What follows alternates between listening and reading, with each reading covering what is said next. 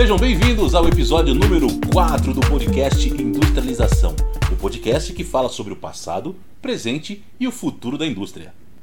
Eu sou Abílio Passos. E eu sou Alexandre Amaro. E hoje, nesse episódio, vamos falar sobre a indústria 5.0. É isso aí, 5.0. Essa nova fase da indústria que está nascendo, gerando grandes discussões, algumas ainda muito filosóficas, mas outras já muito práticas, em busca do equilíbrio entre a escala da indústria mundial, as necessidades e desejos da sociedade e a sustentabilidade, tanto da economia quanto do nosso planeta. Vem com a gente que esse papo vai ser muito legal.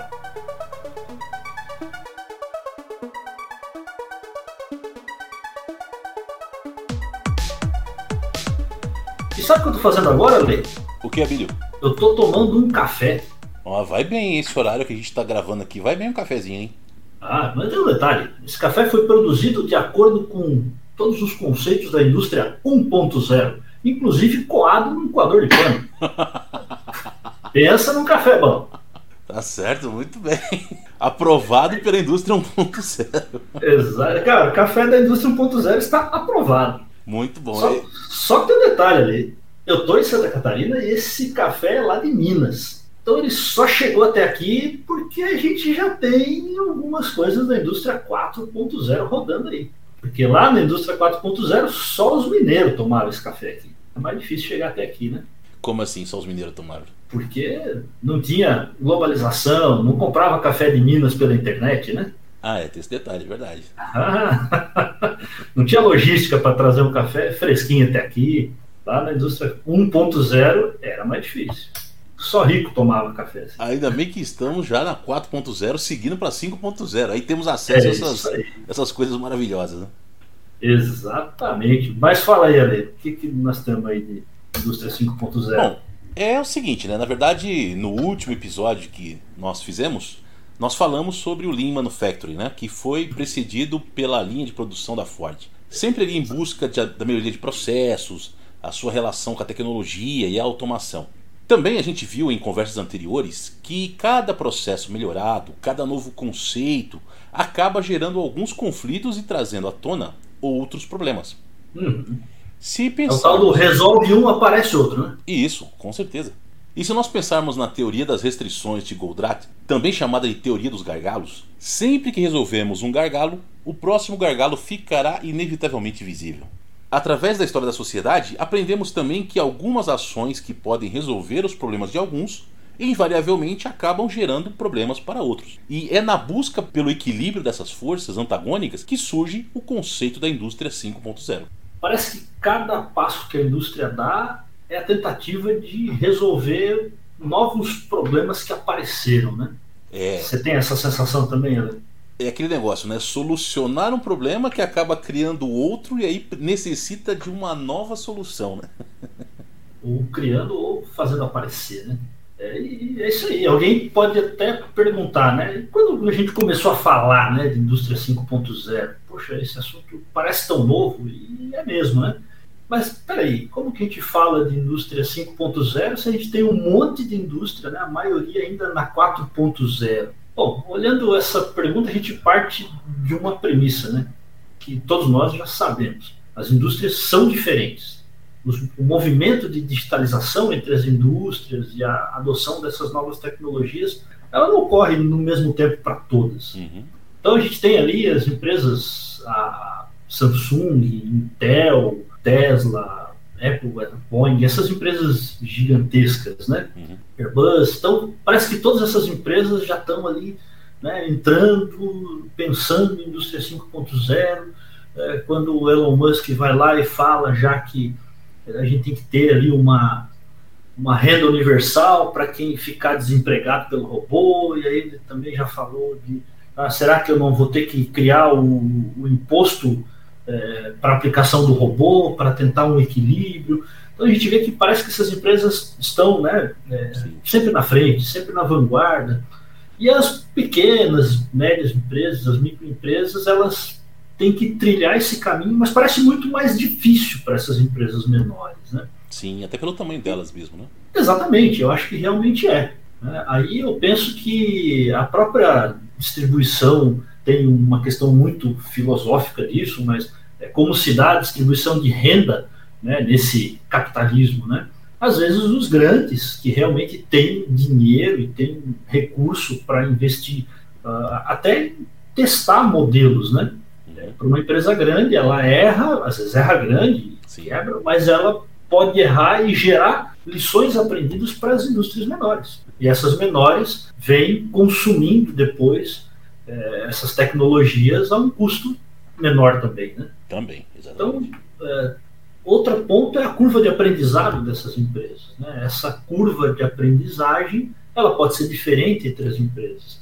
Então, uma empresa menor, ela pode não ter tanto recurso para investir também nesse aprendizado. Então, realmente, a gente sempre vai ter indústrias é, na, tentando, pensando ali o que é da 3.0, implantando os conceitos da 4.0, mas ela tem que olhar para 5.0 pensando, pô, peraí, eu tenho que chegar lá também.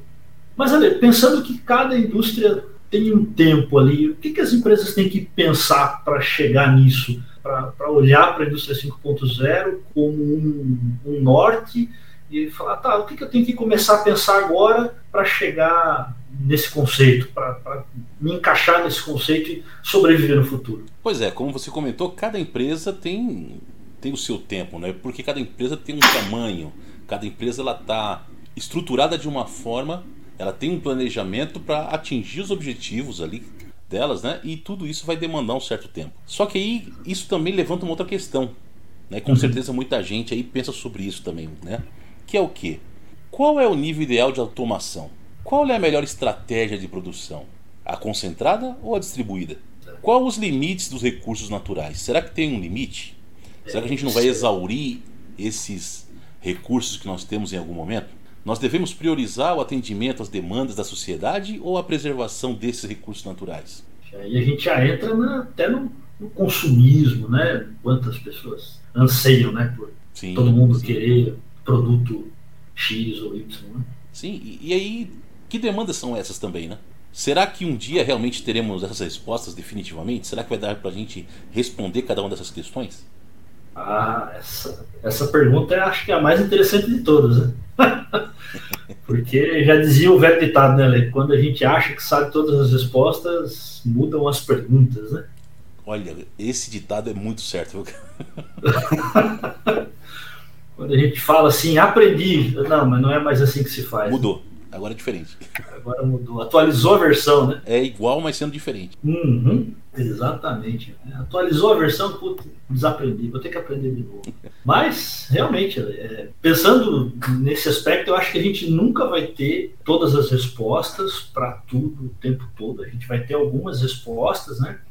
Uh, eu posso descobrir algumas demandas, mas logo essas demandas mudam mudam por uma crise mundial, mudam por uma, uma doença, né, como foi a Covid, como Pandemia. houve outras doenças, mudam por conta de uma guerra, por conta é, do governante que foi eleito. Economia. A gente viu ali, por exemplo, o mercado americano, né? Ah, eram carros SUV, motor grande, ninguém se preocupava com o consumo de combustível. Daqui a pouco veio uma crise do petróleo, agora mudou a demanda. Demanda é carro menor, carro econômico, beleza. Daqui a pouco a economia começou a voar de novo. Aí agora é carro grande de novo, muda a demanda, muda a tendência. Né? Aí agora não, agora é carro elétrico. Aí tem o que defende o carro elétrico, tem o que não defende.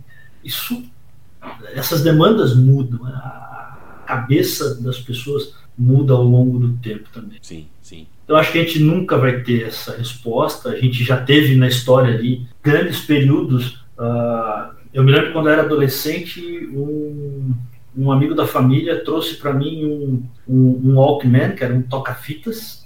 Olha aí, bons tempos. Muito compacto, que eu pensava, pô, será que um dia a gente vai ter um desse para vender no Brasil? E ele era muito compacto, assim, era muito legal, com controle remoto no fone de ouvido. Isso nós estamos falando aí de 1992, 93, tá? Eu imagino que você colocava ele no cinto de um lado e a pochete do outro, né? Não, esse, esse cabia no bolso ali.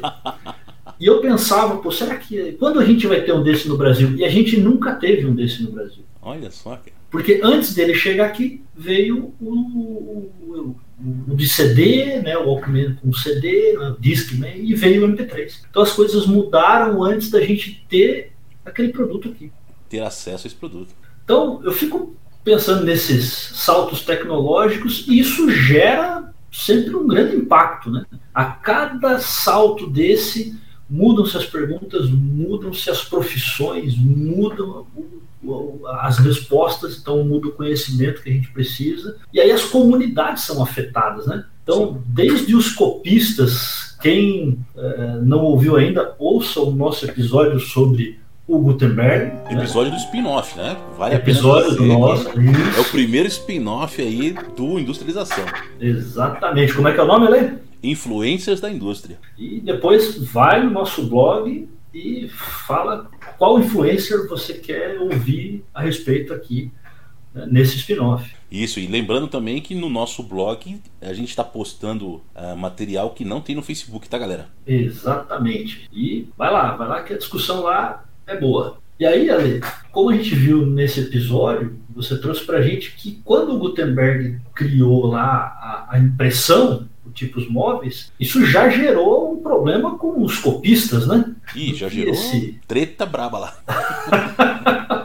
então, do que, que o copista vai viver se não precisa mais ficar copiando, né? Então a prensa faz o trabalho de dezenas de copistas em alguma fração de tempo. Né? E isso continuou, né? Os manutentores dos lampiões com a luz elétrica, os robôs nas fábricas, que é uma discussão enorme hoje. E a gente fica aquelas, vendo aquelas matérias, né? Será que o robô vai roubar o seu emprego? Né? Será que os robôs vão dominar o mundo? Tem, tem uma discussão dessa lá no nosso blog também e até os taxistas com os aplicativos. Né? Uhum. E essa discussão dos taxistas é muito, é muito grande. Eu vi uma discussão um dia, de um lado, as pessoas falando, é, e aí, né, pô, isso está destruindo a indústria do táxi e tal. E, e, do outro lado, ah, parece que o Uber ganha um monte de dinheiro. E do outro lado, o cara, cara que era taxista falou assim: não, é, é interessante porque eu ganhava é, um valor X por mês. Né? Agora eu ganho um terço desse valor, só que eu vejo que tem mais gente ganhando também. Então, quer dizer, dividiu a renda e aí a discussão vai longe. É,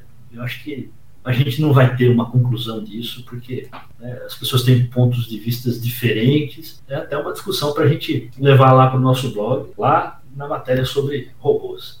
Boa. E aí, beleza. Aí a gente pensa, tá bom, e qual é a relação da indústria 5.0 com tudo isso?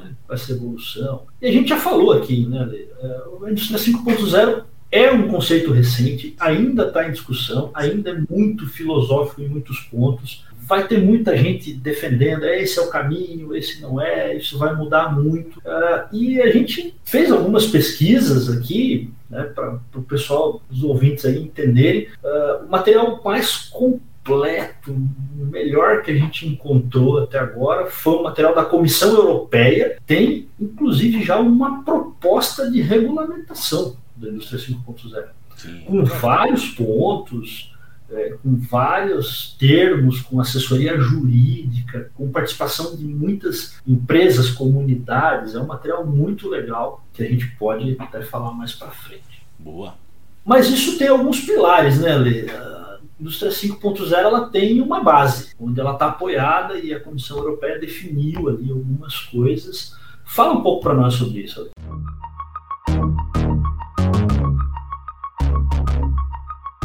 É, é interessante a gente até lembrar, né, assim, que antes da gente falar dos pilares, vamos falar um pouco da Comissão Europeia em si, né? Ah, Quem legal. que é a Comissão Europeia, né? Bom, a Comissão Europeia, como o próprio nome diz, né, é uma é a união de comissários né, de vários países ali, dos países europeus, claro, por isso que é europeia.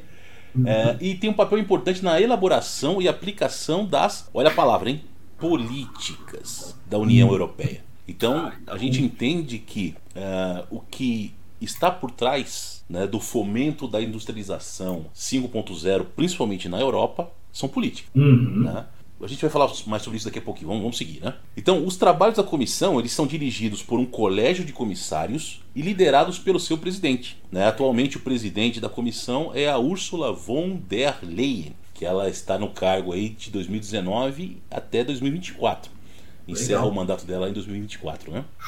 E os comissários trabalham com as prioridades, de novo, essa palavra, políticas específicas definidas pela presidente da comissão, que é a, a Úrsula, né? Então, legal, a gente entende que sim, temos um avanço tecnológico, sim, uhum. temos uma visão para as empresas, mas existem políticas por trás disso. E a nossa vida, ela é pautada nisso, né? Então, desde a hora que a gente acorda de manhã até a hora que a gente vai dormir à noite, a gente acaba uhum. fazendo política o dia inteiro, né? Porque a política nada mais é do que a negociação, né, para que as coisas fiquem bem para mim e fiquem bem para o outro também. Agora, Exatamente. Lógico, quando a gente está falando da política europeia, isso torna uma toma uma proporção gigantesca, né?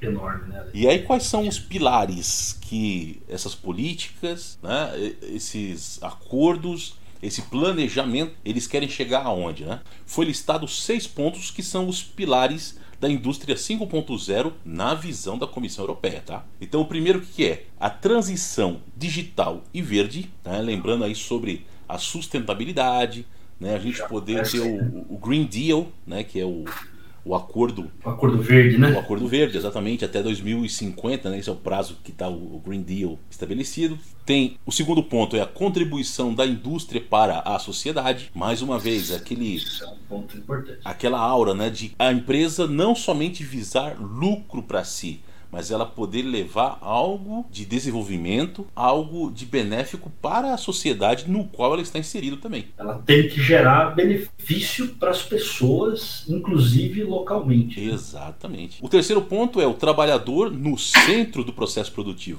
Então, é uma visão diferente da 4.0. A gente vai falar um pouco mais sobre isso daqui a pouco, mas já dá um spoiler aqui, né? Enquanto uhum. a 4.0 tem o foco na digitalização dos processos, Uhum. A 5.0 coloca o ser humano no centro desse processo produtivo.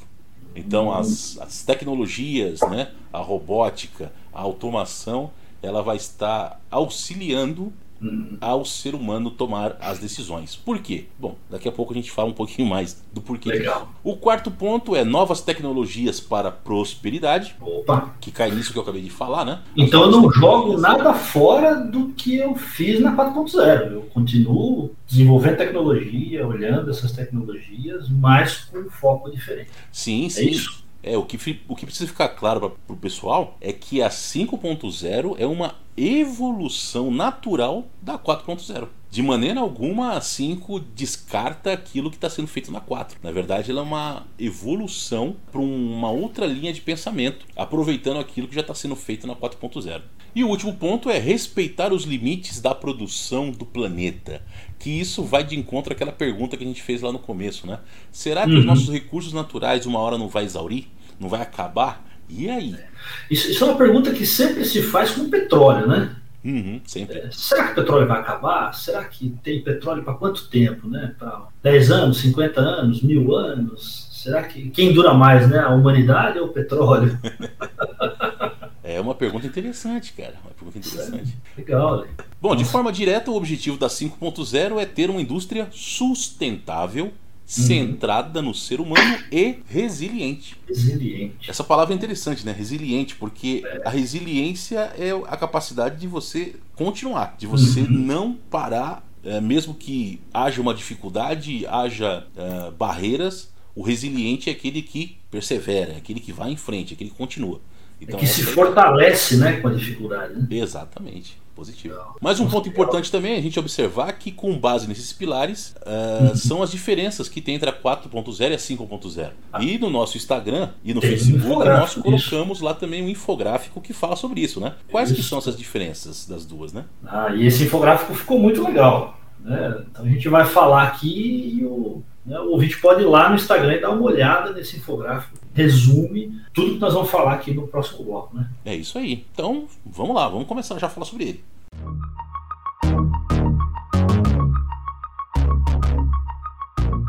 Bora lá, qual é o primeiro ali? Bom, vamos pegar então a partir da 4.0, né? O primeiro ponto que a gente avaliou lá no, no infográfico foi o que? A mão de obra. Uhum. Né? Então, a mão de obra na 4.0 é estritamente ou humana ou a máquina fazendo o serviço do humano, né?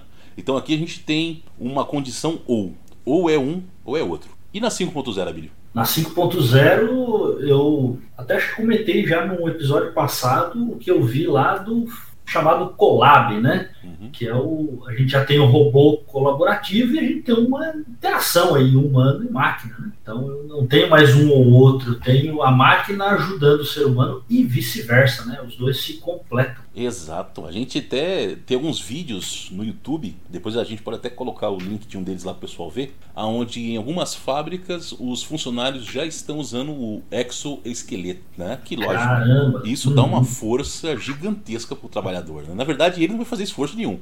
Quem vai fazer esforço é o exoesqueleto, né? Que é, é a isso. máquina que ele está vestindo ali, entre aspas, né? Auxiliando ele no trabalho que ele tem que fazer ali de levantar algo que é extremamente pesado, né? Mas a decisão de movimento continua sendo do ser humano. Sempre, né? Como a gente falou agora há pouco, né? Nesse foco, nesse conceito da, da indústria 5.0, uhum. a ideia é que a decisão é do ser humano. E tem casos também, é, no Brasil ainda é muito incipiente, ainda tem uma discussão até de legislação, que é a interação de humanos com robôs, onde o humano pode entregar a peça para o robô, o robô faz uma operação e devolve para o ser humano. Uhum. Ou o robô segura a peça e, por exemplo, faz um giro na peça enquanto o, o ser humano faz uma operação. Olha só. É, mas isso tem algumas discussões grandes aí de segurança, né, de, de, de, dessa interação, conhecimento necessário para as pessoas terem interação. Isso, e isso vai para o próximo passo, né? Essa, essa interação homem-máquina aí, ela começa a ir para o próximo passo, né? Que, qual é? Fala para nós.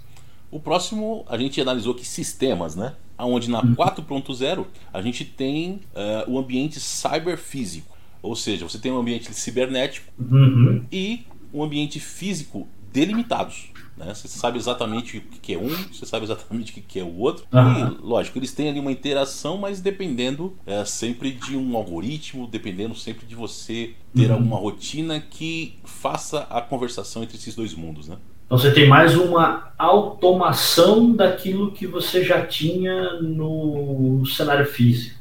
Né?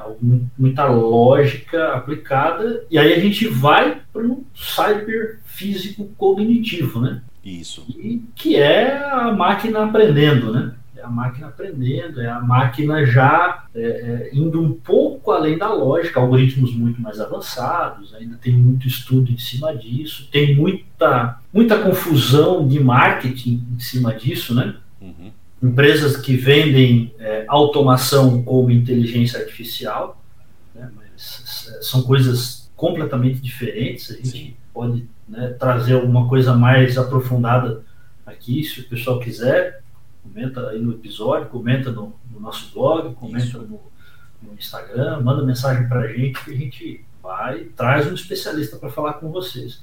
Mas tem isso, né? A, a, inteligência artificial é algo que deslumbra muito a gente, né? Uhum.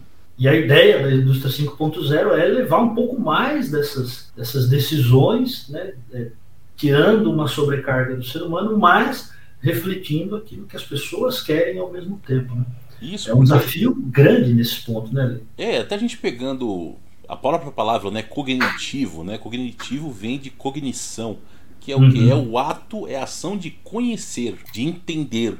Então, está muito associado a isso, né? Filosoficamente, você pode pensar o seguinte: bom, eu preciso que a máquina aprenda, é, ela desenvolva, né? No caso da IA, Exato. mas aí pegando esse gancho de novo, né? Por que, que a 5.0 quer colocar o ser humano no centro? Porque uhum. o ser humano já tem isso nativo, digamos assim, né? Uhum. O ser humano já traz isso de fábrica, o ato de Exatamente. aprender, aprender olhando modelos, aprender uhum. com a uhum. experiência própria. Então, por isso que nesse conceito uhum. é o ser humano que tem que tomar a decisão, porque ele é detentor do conhecimento. Isso. Até a máquina chegar a fazer o que nós seres humanos fazemos, é muito chão ainda. Exatamente. Né? Apesar de já, já existir hoje né, máquinas que respondem uhum. a, ao ser humano, mas para fazer o que nós fazemos, cara, é muito chão. É, ainda falta muito para elas terem a criatividade que o ser humano tem. Né? Exato. Por isso que a 5.0 quer colocar a, a máquina auxiliando a decisão do ser humano sempre, né? Exato. E aí eu, eu imagino que uh, 5.0 vai continuar seguindo aí, é uma discussão interessante, mas vai continuar seguindo né, e pensando nas três leis do Isaac Asimov, né? Três leis da robótica. É verdade, Abir. Então, para lembrar o pessoal aí, quais que são essas três leis? As três leis da, do Isaac Asimov. A primeira lei, um robô, um robô não pode ferir um ser humano. Boa. Ou por inação, né, permitir que um ser humano sofra algum mal. A segunda lei é que o robô deve obedecer às ordens que lhe sejam dadas certo. por seres humanos, exceto nos casos em que entre em conflito com a primeira lei. Às vezes, se alguém mandar um robô machucar alguém, ele não pode fazer. E a terceira lei, o robô deve proteger a sua própria existência, desde que essa proteção não entre em conflito com a primeira ou com a segunda. Olha só, isso aí a gente lembra lá do filme do Robocop, né? Todo mundo lembra que aquele robô que. O Robocop é, é uma evolução do Robocop, digamos assim, né? Aham. Uma das diretivas que ele tinha era justamente essas três leis mesmo. Exatamente. É, e, e, isso está né, nos livros do Isaac Asimov e tem muitas, vários filmes, né? O Eu Robô também fala dessas três leis, né? Uhum. O filme Eu Robô lá do Will Smith. Então, é, eu imagino que a indústria 5.0 vai manter isso como pensamento também, né? Essa, é Essa interação homem-máquina que é tão esperada, né? Por todos. Essa é a ideia. Bom, legal. E, e aí, depois disso, a gente vai para produtos e serviços. Então, na 4.0, produtos e serviços, eles são feitos e pensados para um determinado grupo-alvo. Então, eu tenho ali um grupo, uma faixa, seja ela etária, seja ela social, seja uhum. ela de gênero, enfim. Eu penso num grupo e eu vou ah. projetar um produto ou serviço para atender aquele grupo. Sempre grupos grandes, né? Exatamente. Porque produto para ser economicamente viável, ele tem que atender um grupo grande para pagar toda a produção e ter um custo baixo, né? Isso, esse é o pensamento da indústria 4.0. E na 5.0? Eu penso que na 5.0 é a personalização, né? Então, pelo que a gente viu na nossa pesquisa, é, a gente já falou lá atrás, já tem os conceitos antigos da personalização de massa, customização de massa, mas na 5.0 eu trago uma personalização ainda maior, né? as questões individuais, é, as comunidades. Isso, é, isso volta lá na, na, na produção centralizada ou distribuída, o quanto eu consigo adaptar, né, tropicalizar, adaptar produtos para cada vez é, para grupos cada vez menores, né, para nichos cada vez menores. Isso acho que é um, um dos grandes desafios da indústria e a indústria 5.0 tem né, muita, muita pesquisa, tem muita discussão em cima disso, dessa personalização desse produto individualizado. A Tesla é um exemplo grande disso, né? Isso, isso. De uma base e aí te permite um carro altamente customizado e que levou a um problema lá no Tesla, no Model 3, ah, onde a gente já falou sobre isso aqui, o Elon Musk teve que ajudar, teve que ralar ali para diminuir a automação, melhorar a flexibilidade da produção para poder ter esse carro cada vez mais customizado. Até porque eu entendo que hoje o consumidor ainda do carro da Tesla é um consumidor de nicho. E está disposto a pagar caro por um carro para ter um Tesla, quer um carro elétrico. é isso aí. Só que para isso a gente precisa do próximo passo, né, Lê? Supply chain, né? O próximo passo é supply chain, que é a cadeia de suprimentos. Beleza. E que trouxe o meu café até aqui, né? Opa, boa. Então aproveita que você falou do café, como é que é na 4.0? Na 4.0 produzo um monte de café, o melhor café do mundo para todo mundo, né? Uhum. Então eu pesquiso, analiso os dados, ah, quantas pessoas gostam desse café ah, 100 gostam do café A e 10 do café B. Então eu vou produzir tudo café A. Aí, ah, o café é mais torrado, mas ah, não, a maioria, 90% gostou do café mais torrado, então torra mais. Né? 90% gostou do grão mais fino, do grão mais fino. E agora, quando a gente pensa na personalização, essa distribuição muda, né? Não basta analisar dados, né, Lê? O que, que eu tenho que fazer? Pois é, na 5.0 a visão é diferente. Na 5.0 a gente tem são duas palavras principais aí nessa visão 5.0: responsivo e distributivo. O que, que é isso, né? Significa que a minha cadeia de suprimentos, para eu poder fazer a distribuição daquilo que eu produzi, eu preciso ter uma resposta adequada àquilo que eu imaginava. Ou seja, eu preciso que chegue no lugar certo, no momento certo, na hora certa, da forma que eu planejei. Isso precisa estar distribuído. Eu não posso ter um grande centro, né? Porque isso vai me gerar um custo gigantesco também para poder distribuir. Então eu, eu, eu quebro essa distribuição em pequenos armazéns, em lugares menores. Então a minha distribuição da, da minha cadeia de suprimento ela está distribuída Uhum. e ela tem que ter uma resposta rápida. Né? Última- posso. História da última milha, né? O desafio da última milha, Exato, é isso aí. Logística. E aí tem um negócio interessante que a gente vê nesses grandes marketplaces ali. É, acho que nossos ouvintes já se depararam que na maioria deles eu tenho hoje mais de uma modalidade de entrega. Eu tenho o frete grátis, que ele tem um tempo e um modelo.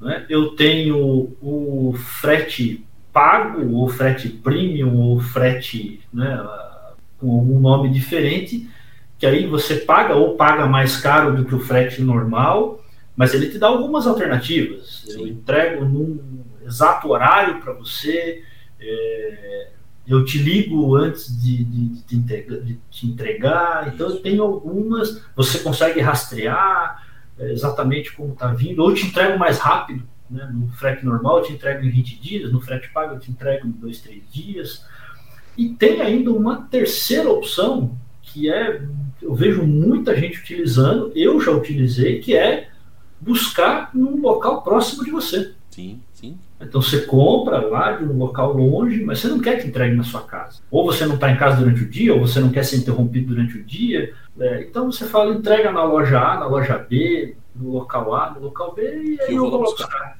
né?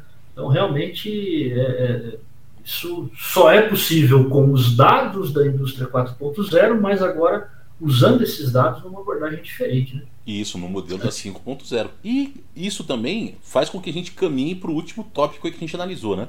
Que é o que? O resultado dessa rede toda. Então na 4.0, como é que eu consigo, né? Fazer a Uhum. integração dessa rede e fazer essa medição de dados, né? Uhum. É baseado no IoT, que é a internet das coisas, né?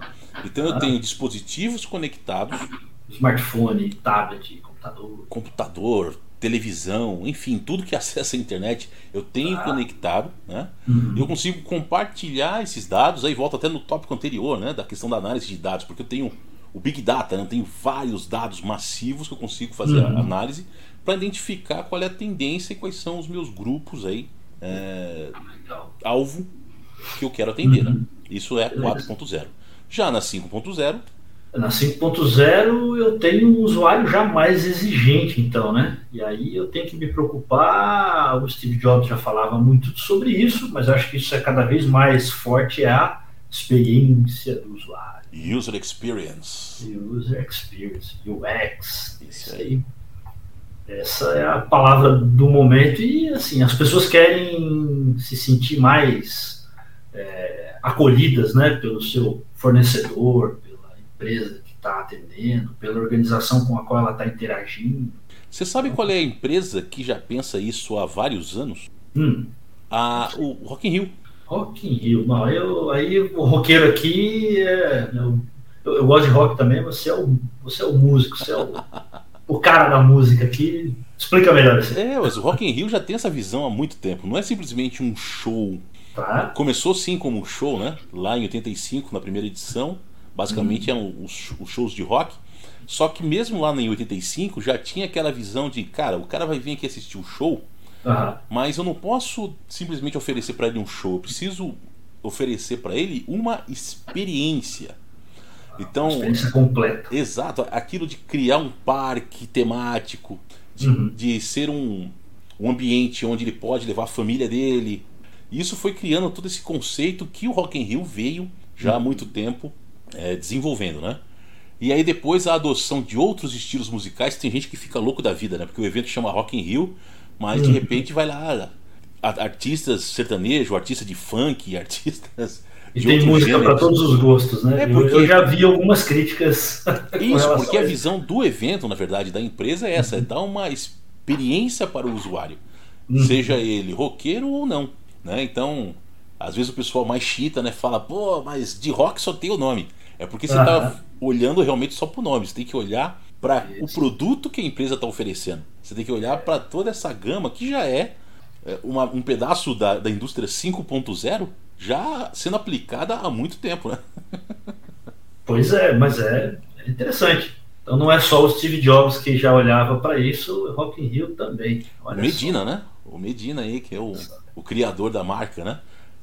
Cara, imagina só, você passar em frente o, o palco que tá tocando o ACDC no Bungee Jump. Imagina a experiência que o cara tem nesse momento, né? Eu, eu não iria no Bungee Jump, né? Eu, eu iria assistir o ACDC numa cadeirinha. Pois é, é cara. Confortável. É, é, isso que os caras oferecem, né? É a experiência do usuário dentro ali do, do evento, né? Cara, e esse conceito vem também para 5.0 para todas as outras áreas, né? outras indústrias também, para que elas entendam isso, que a partir do momento que o usuário ele tem essa experiência, ele está uhum. fidelizando o usuário. Porque o cara vai querer mais. Entendeu? O cara vai querer voltar e, nossa, depois vai ser diferente, o próximo, a próxima edição é diferente, é, o próximo produto vai ser mais avançado, eu quero mais, eu quero mais. É sempre uma forma de você fomentar uh, o desejo né, no, no, usuário. Né? Isso. E aí eu penso ali assim, é, ah, mas não agrada a todo mundo. Não, é feito para um determinado público e ele está olhando o público que ele quer comunicar. Né? É, então, cada vez mais personalizado, só que para aquele público. Então, ah, mas eu não gosto nem desse estilo de música, nem de assistir na rua, nem. Beleza, vai ter alguém fazendo um show do jeito que eu gosto, no formato que eu gosto, e eu vou procurar esse que está fazendo. Isso aí, exatamente. Beleza, então esses são os, os pontos que a gente vê no nosso infográfico. Só relembrando, então, é a mão de obra, né, máquina e humano, os sistemas, os produtos e serviços, a cadeia de suprimentos, o supply chain e os resultados, né? Os resultados de tudo isso, a interação com o usuário, com o consumidor, né? Com as pessoas. É isso aí. E aí a gente pensa, né, como implementar a indústria 5.0, né? Pô, já que estão falando disso, o que, que eu tenho que fazer para implementar, né? O que, que eu tenho que e focar na minha empresa, o que, que a minha empresa tem que fazer, a minha organização tem que fazer para né, pensar como indústria 5.0.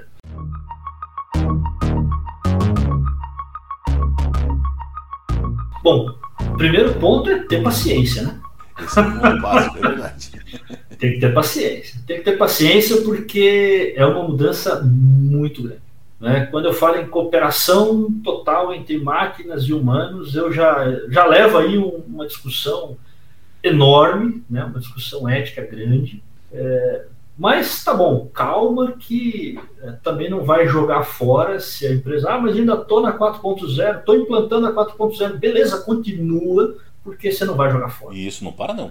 Não vai ser perdido. De jeito nenhum. Porque a indústria 5.0 ela complementa, né? ela, ela é uma, como você falou lá no começo, ela é uma evolução. Isso. E aí nós temos uma jornada ali, uma jornada que tem desafios ali bem específicos. O primeiro ponto é olhar para a força de trabalho, né? Os funcionários, colaboradores, né? participantes. Cada empresa gosta de chamar de um determinado nome. Uhum. Eu lembro, eu tive uma aluna na pós-graduação uma aluna de curso que cada vez que eu falava chão de fábrica, mão de obra, ela dava uma revirada na cadeira e falava, não, não fala assim, professor. Aí eu falava colaboradores, ela falava, não, é funcionário. Beleza. Aí eu já tinha outro aluno que falava, não, não são funcionários, são participantes do. Beleza. Então, cada um vai chamar um nome e tá tudo bem, a gente se entende, né? Mas todas as pessoas envolvidas, elas vão ter que desenvolver um novo conjunto de habilidades, né? Uhum. A gente já falou lá atrás na indústria 4.0, né, na quarta revolução industrial, a gente falou no Lean, e assim como a gente já teve que desenvolver algumas coisas lá, a gente vai ter que desenvolver novas habilidades, como a gente falou agora há pouco, né? Primeiro, como é que você vai cooperar com um robô num processo de fabricação? Pois é, né? uma pergunta. Que é híbrido. Eu tenho que saber, eu tenho que entender como o robô funciona para interagir com ele. Sim. Né? É, e aí, beleza. E tem algumas coisas também, você falou da política, né? É, eu preciso desenvolver cada vez mais as soft skills, né? As chamadas habilidades né, não rígidas, né, não técnicas. Isso. Além das habilidades técnicas. E as pessoas não vão. É, eu já vi muita coisa sobre isso, mas fala assim: ah, todo mundo vai ter que ser programador. Não, nem todo mundo vai ter que ser programador. Mas todo mundo vai ter que entender um pouquinho de como a programação funciona. Até para poder entender o robô, né? Exatamente. Para a gente falar com pessoas de outros países, você tem que entender um pouco do idioma dessas pessoas, né? É, mesmo a gente que se comunica em inglês, né? Quando você vai falar inglês com um americano, é diferente de você que esteve lá, de falar inglês com os russos, né? E, e, eu tive algumas experiências de falar, você também, de falar inglês com um indiano ou com um francês. É bem diferente, cara. É Cada é diferente, um tem uma característica. É diferente, né? É, então eu vou ter que entender um pouquinho da programação para interagir com os robôs, né? E aí a gente cai para o segundo desafio dessa jornada, que é adotar a nova tecnologia. Isso. Adotar essa tecnologia como parte do dia a dia. E essa adoção é que demanda esforço e tempo de todo mundo. Né? E, por último, mas não menos importante, é a grana. Né? Ah, essa parte influencia, hein? Tem que colocar dinheiro, né? tem que colocar investimento, por isso que a gente já falou aqui, eh, muitas vezes as empresas maiores, as empresas grandes que têm capacidade de captar investimento, no mercado financeiro, né, elas vão ter maiores condições ali de investir primeiro e desenvolver essas tecnologias até que elas sejam acessíveis a todas as empresas. Assim como toda empresa pode ter hoje né, uma esteira automatizada, nem todo mundo podia ter isso há 50 anos atrás. Exato.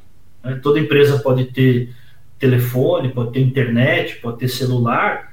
Né, acho que muita gente que nos ouve né, já nasceu é, com a internet, mas muita gente já teve uh, caso de ia numa empresa que tinha internet e no outro dia ia em outra empresa que não tinha internet. Acontecia. Internet eu... não era acessível a todas as empresas. Eu peguei essa fase. Né? Eu também. eu também. Ou tinha na empresa e não tinha em casa, né?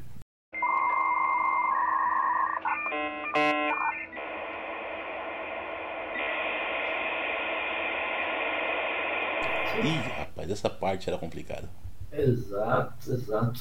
Mas beleza, né? E aí a gente chegou até aqui, falou da indústria 5.0, falou um pouquinho dela, falou da, da, da jornada para né, chegar, né, para implementar a indústria 5.0. É, mas a gente falou que a indústria 5.0 ela pensa muito na sociedade, né? Isso. Beleza, Quais são esses impactos aí da indústria 5.0 para a sociedade geral? É, dentro disso que nós falamos até agora, né, a gente vê que a indústria 5.0 tem um potencial gigantesco para transformar a sociedade, né? Uhum. Por quê? Porque ela tende né, a, a, tornar os processos de fabricação mais sustentáveis, mais uhum. inclusivos e, lógico, consequentemente, melhorar a qualidade de vida de todos, né? Beleza. Bom, o primeiro, eh, no quesito operacional, a uma ação da inteligência artificial tornando os trabalhos mais fáceis. Uhum. Nesse cenário, o, o que se espera é uma redefinição das responsabilidades e atividades humanas, especialmente em contexto com a integração entre os humanos e os robôs, como falamos agora há pouco. Né? Então eu não tiro mais o ser humano, como a gente falou lá no primeiro tópico do infográfico. Né? Ao invés de trocar o ser humano por um robô, eu coloco um robô para ajudar o ser humano. É os dois juntos e misturado. Isso né? é interessante. É, porque desse modo a produção tem capacidade de ser mais performática também, né? Uhum, mais e, flexível. E isso, e leve para os próprios trabalhadores, para os próprios funcionários. Uhum. Que não estarão envolvidos diretamente em toda a jornada industrial, né? Porque O robô vai estar tá fazendo aquela parte, digamos, mais dura, mais pesada. Uhum. Mais perigosa, né? Isso. Vai mexer com materiais quentes, né? químicos. É, químicos. Ah, legal. É, no geral, a indústria 5.0 ela promete ser uma virada de mesa, né? Com diferentes benefícios, independente do ponto de vista. E tem legal. alguns pontos de vista que a gente tem que prestar bastante atenção, né? Uhum. Por exemplo, a iniciativa pública. Pensando do lado do, dos governos mesmo. Isso. O que é que deve acontecer? Tem que ter mais investimento em educação para poder qualificar a população trabalhadora.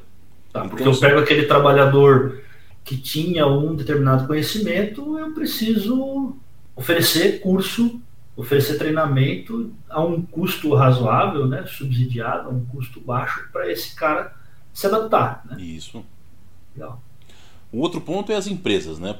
Para as empresas, quais as vantagens que tem? Bom, para as empresas, já de cara, redução de custos. Beleza. Nós temos redução de desperdício e temos maior velocidade nos processos de fabricação. Né? Então, são três ganhos magníficos aí para a empresa. E do lado do consumidor. Hum, esse é o grande interessado em tudo isso, né? Isso, isso me interessa muito também. Nós temos o que? Uma produção mais rápida e mais barata. Temos maior nível. Todo, de... todo mundo quer, né? Mais barato. Exato, mais barato. maior nível de qualidade dos produtos. Também, todo mundo quer. E maior rapidez por parte das empresas na assimilação de suas necessidades específicas. Né? Ou seja, as empresas vão saber exatamente o que é que o consumidor ali unitário, né? Quer, né? O que, uhum. que ele quer, né? Exatamente. Individualmente, né? É. Então a gente chega à conclusão, Abílio, que a indústria 5.0 ela é inevitável, cara. Né? Porque está pautada em muitos aspectos que têm sido buscado por muitos países, empresas, uhum. comunidades e indivíduos, né? É, isso é verdade. Isso é verdade.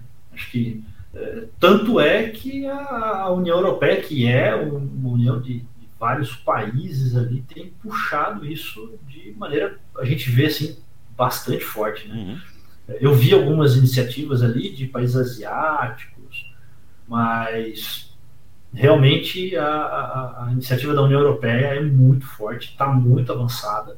Eu acho que é, é interessante. Então, Ale, se eu resumir, é, é, pegando tudo que você falou aqui desses benefícios, pegando o que a gente falou lá atrás, é, é, pensa comigo que se eu resumir de uma forma simples, tudo isso que a gente falou, né? As principais características da indústria 5.0 então são hum. potencial de otimizar a eficiência humana certo. e a possibilidade de promover uma hipercustomização nos processos de fabricação, nos processos industriais, nos serviços. Isso aí. É, junto com isso, encontrar um, um, um, um equilíbrio não vou dizer perfeito, né, mas um melhor equilíbrio entre eficiência, produtividade e sustentabilidade. Isso, exatamente. Porque a eficiência, né, como a gente falou, a eficiência vai vir das decisões tomadas pelo ser humano, né, de uhum. tomar uma decisão eficiente. Uhum. Mas a produtividade, o ser humano cansa, né? O ser humano Exato. precisa comer, o ser humano precisa ah. parar. A produtividade, ela só vai ser alcançada a partir que as máquinas estejam é, substituindo né, a parte pesada, a parte é, dura, digamos assim, da uhum. produção. Né? Então você consegue aumentar a produtividade com as máquinas é, e a eficiência aí com a decisão humana pelo melhor. Né? Provavelmente, reduzindo ali, você falou de esforço, né? Então, reduzir problemas ocupacionais por esforço repetitivo ou por esforço demasiado, né? Exato, cara. O que, que é um detalhe que bota muita gente na caixa, né? Exatamente. né? Exatamente. Exatamente. É, é uma coisa. A gente. Eu, eu acompanhei em muitas empresas esse ponto, né? Uhum. Aquela, aquela coisa entre nós vamos colocar robô ou vamos colocar pessoas? Não, vamos colocar robô, beleza. Empresa põe robô Aí a gente vai para outra empresa, não, nós vamos colocar pessoas aqui, é, não tem o custo inicial do robô e gera emprego. Oh, beleza, gera emprego, show, nota 10. Aí depois de algum período ali, as pessoas trabalhando têm problema ali de esforço repetitivo, né, é, de esforço demasiado, é, algumas doenças ocupacionais. Né? Então, realmente, se a gente encontrar esse equilíbrio, né, encontrar esse equilíbrio até com a própria o próprio consumo, né, pensando nas demandas que a gente falou lá atrás. Então, será que todo mundo precisa consumir tanto? Será que eu não posso consumir menos e produzir é, um pouco melhor, né? Não precisa ter um custo tão baixo, porque as pessoas vão consumir de forma mais consciente também, né? É, isso é um trabalho que o pessoal do Fórum Econômico já tem feito também, né? Faz bastante, né? É, eles têm pregado que até 2030 você não vai ter nada, mas você vai ser feliz. né? Então eles é... estão querendo reduzir aí o, o consumo da galera Exato. pregando, né, digamos, essa mensagem é. aí de que você não vai ter nada, mas você vai ser feliz. É a diferença entre o acesso ou a posse, né? É, exato. É interessante. Show de bola, né? Nossa, esse papo foi legal, hein? E, e filme, Ale? Você que é um cinéfilo aí, você que é o cinéfilo da área, qual é a dica de filme para hoje? Cara, tem duas super interessantes aqui, né? Uhum. Você quer falar a primeira ou a segunda? Fala primeiro aí. A primeira é um filme bem legal, um filme dos anos 90, né? Uhum. Que é o Clube da Luta. Clube da Luta. Qual era a primeira regra do Clube da Luta? É, não fale sobre o Clube da Luta. É, Mas é todo mundo falava, né? O clube ficou grande. É verdade, não fale sobre o Clube da Luta. É isso mesmo. É isso aí. Mas é um filme interessante, um filme interessante e traz uma discussão ética grande sobre isso que você falou, né, Ale? Sim, sim, porque o foco dele era justamente isso, né? Uma crítica sobre o capitalismo e o consumismo desenfreado que acontecia na, na, na naquele período, inclusive. No período ali, né? Exatamente. Que é final dos anos 1990, começo dos anos 2000. Né? Era uma era de consumo grande. Sim, vale a pena, vale a pena assistir. O cara trabalhava demais para ter tudo que ele queria e depois de ter tudo que ele queria, ele descobriu que não era feliz e foi brigar, né? Era o que trazia o que trazia o conforto para ele necessário era tomar umas porradas, né? Exatamente. Ah, me encontrei, Exatamente. me encontrei. Porque é. bati e apanhei também, né? Ou seja, você vê o nível que o cara tava já, né? Exatamente, o cara tava doidão.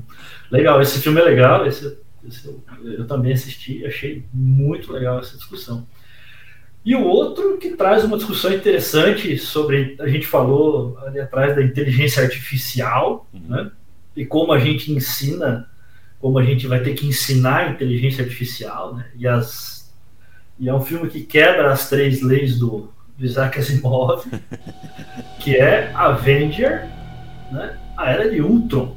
Bom, esse é bom também. A Tony Stark criou, ele já tinha ali o, o Jarvis, né? Isso. Que era uma inteligência ainda limitada, mas ele criou uma super inteligência artificial que foi o Ultron, né? Uhum. E aí você lembra o qual que era a instrução que ele deu para o Ultron, não? Então, eu não lembrava até quando você me lembrou e agora há pouco. eu lembrei dos bastidores, né? Nos bastidores você falou e eu lembrei. É, a instrução para o Ultron. Proteja o planeta. Protegeu, aí, né? É, foi na Ultron. E o Ultron descobriu na internet, olha só. Né? Deu uma gugada lá? Deu uma bugada e falou: peraí, quem que está destruindo o planeta? Eu tenho que proteger esse planeta aqui. Quem está destruindo? Quem estava destruindo o planeta? O ser humano. Olha que bom. Ser humano, ser humano. Então, o que, que eu vou fazer para salvar o planeta? É simples. Elimina o ser humano. Isso aí. É lógico, é bem lógico. Exatamente. É, ele chegou na. Ele chegou no, no foco da missão que ele tinha. Para proteger o, o planeta, eu preciso acabar com a ameaça. Quem era ameaça? Ser humano. Isso, isso depois do Schwarzenegger vencer a Skynet, o Tony Stark vai me dar uma dessa. Né? Então, ele não assistiu, tá vendo? Se tivesse assistido, ele sabia que não devia ter dado essa, não essa ia diretriz. Dar certo. Exatamente, não ia dar certo. Mas agora, Abilias, pensando nesse filme, né, cara? Que é um filme bem interessante, bem legal ah, e traz essa ideia. E pensando também em tudo que a gente falou agora há pouco, dessa visão da mudança da indústria 5.0, uhum.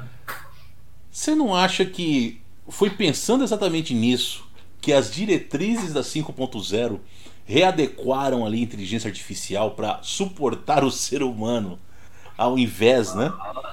Ao invés de, ah, não, vamos construir uma inteligência artificial aqui que ela possa uh, substituir Então não é mais substituir, agora é colocar o ser humano no centro. Exato. Vamos dominar esse negócio antes que esse negócio domine a gente, né? É, é um papo né, filosófico mesmo. Né? Se a gente parar para pensar, eu não duvido que os caras tenham pensado nisso também, né? Porque existe uma velha máxima que o pessoal que gosta de cinema aí sabe, né?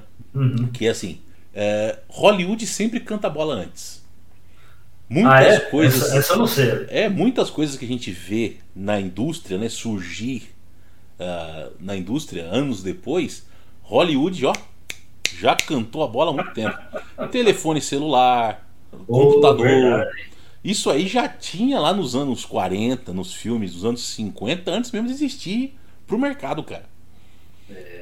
Então, James Bond, né? Hoje a gente tem um monte de coisa que o James Bond já tinha. né? era, era coisas fora da caixinha, né? Mas como assim, cara? Isso é coisa de filme. Alguns anos depois tá a gente usando também. Isso é verdade. Né? Então, Ah, tra- o próprio telefone da Motorola, que era o StarTAC, Uhum. né, que era baseado no telefoninho da, do Star Trek, né? Então, olha só. É isso aí. Né? Então, trazendo essa discussão filosófica aí do, da era de Ultron, né? eu não duvido não que o pessoal repensou, né? Falou, ó, estão cantando essa bola aqui, vamos fazer o seguinte, vamos colocar o ser humano no centro aqui agora, né? Antes que apareça o outro Ultron aí, né?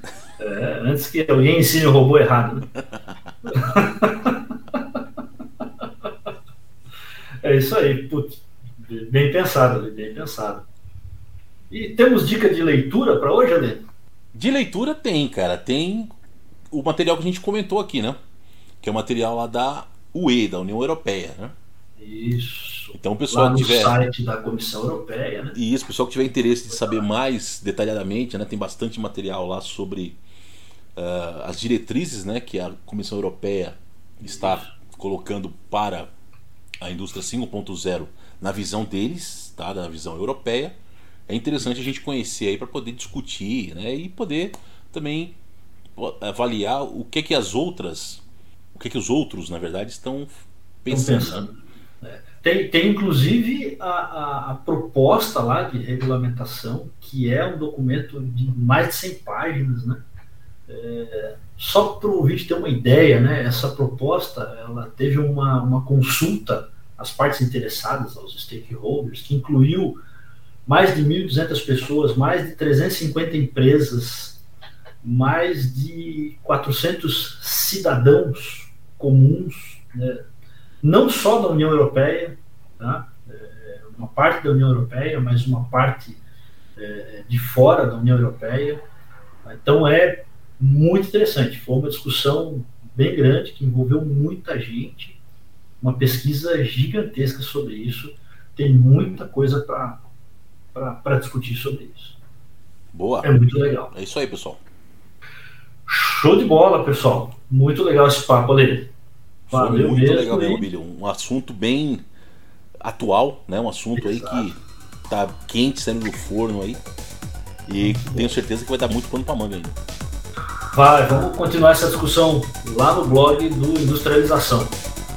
Vamos que vamos. Show de bola, um abraço pessoal. Valeu, gente. Abraço. Valeu. Você acabou de ouvir Industrialização, o podcast que fala sobre o passado, presente e o futuro da indústria. Esperamos que você tenha gostado. Se você perdeu os episódios anteriores, te convidamos a ouvir. Para isso, digite Industrialização na busca do Spotify ou no seu agregador de podcast. Tem muito conteúdo bom para você aqui. Industrialização é uma iniciativa independente com o objetivo de informar e formar opiniões.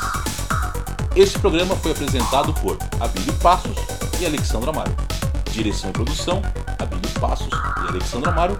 Edição: Alexandre Amaro.